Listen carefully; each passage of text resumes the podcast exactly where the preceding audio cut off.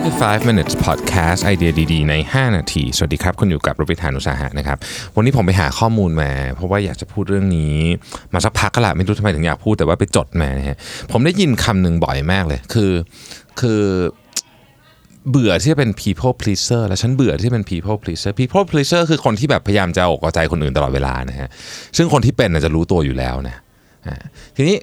คือ จริง ๆ ฟังดูเผินๆมันก็เหมือนจะไม่มีอะไรไม่ดีใช่ไหมฮะหมายถึงว่านอกจากเราอาจจะรู้ต้องต้องเหนื่อยหน่อยอะไรเงี้ยแต่ในความเป็นจริงแล้วลึกๆแล้วเนี่ยมันซ่อนอะไรที่ซับซ้อนไว้เยอะกว่านั้นนะฮะผมเอาข้อมูลรวมๆกันมาจากหลาย ๆ ที่นะฮะทั้งมีเดียมทั้งควอตอะไรเงี้ยนะฮะก็อันแรกที่ที่เป็นประเด็นก็คือว่าปัญหาของการเป็นคนดีใช้คำนี้นนะของการเป็นคนดีเกินไปเนี่ยนะในแง่นี้ก็คือเอาอกเอาใจทุกคนนี่นะครับ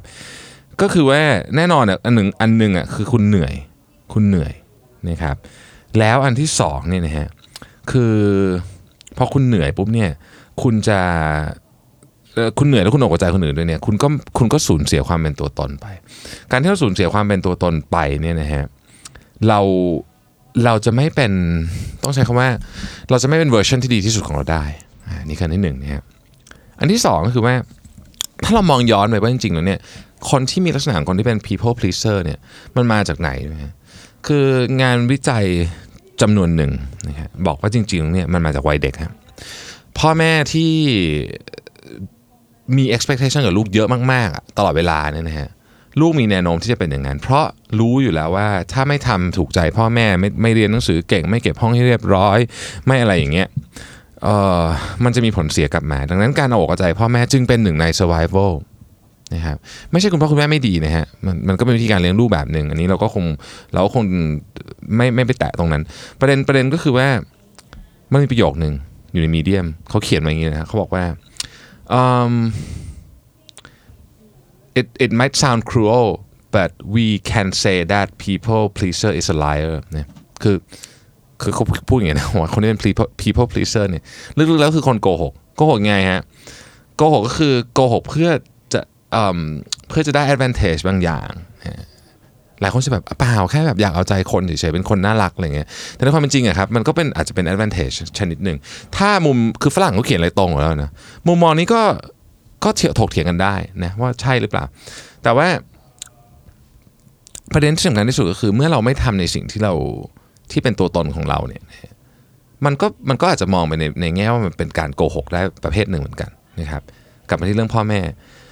เขาบอกว่าเนี่ยคือ fundamental เลยของการเป็น people pleaser ก็คือการถูกเลี้ยงดูมายังไงนะครับ จริง ๆ อาจารย์ที่โรงเรียนก็เกี่ยวนะฮะนี่พอ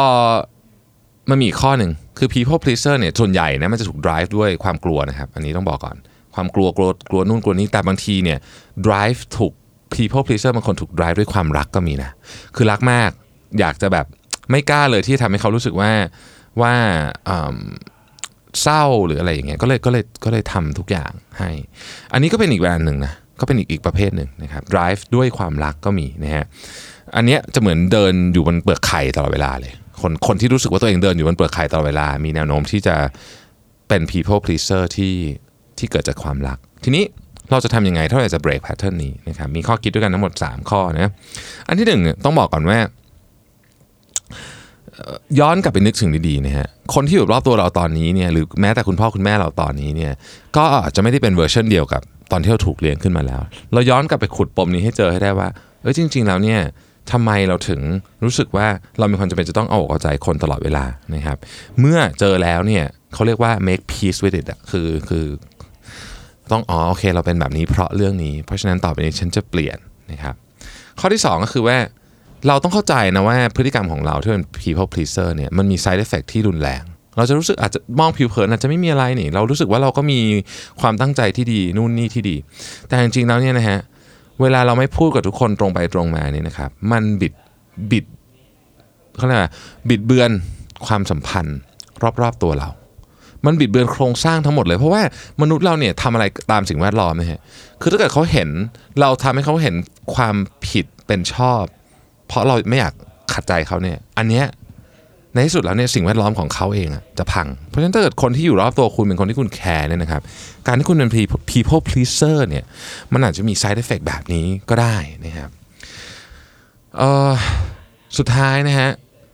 การที่เราสามารถที่จะมี confidence กลับมาแล้วก็แล้วก็รู้สึกกล้าพูดในสิ่งที่ตัวเองคิดกล้าพูดในสิ่งที่ตัวเองเชื่อมากขึ้นเนี่ย มันไม่ได้ทำให้คุณหยุดเป็นหยุดหยุดเป็นคนไม่ดีนะ คือคือคุณก็ยังเป็นคนดีอยู่นะครับ แต่ว่าคุณคุณจะทำให้ตัวเองอะมีความสุขมากขึ้นนะครับ ขอบคุณที่ติดตาม f a ฟิ n น s ครับ สวัสดีครับ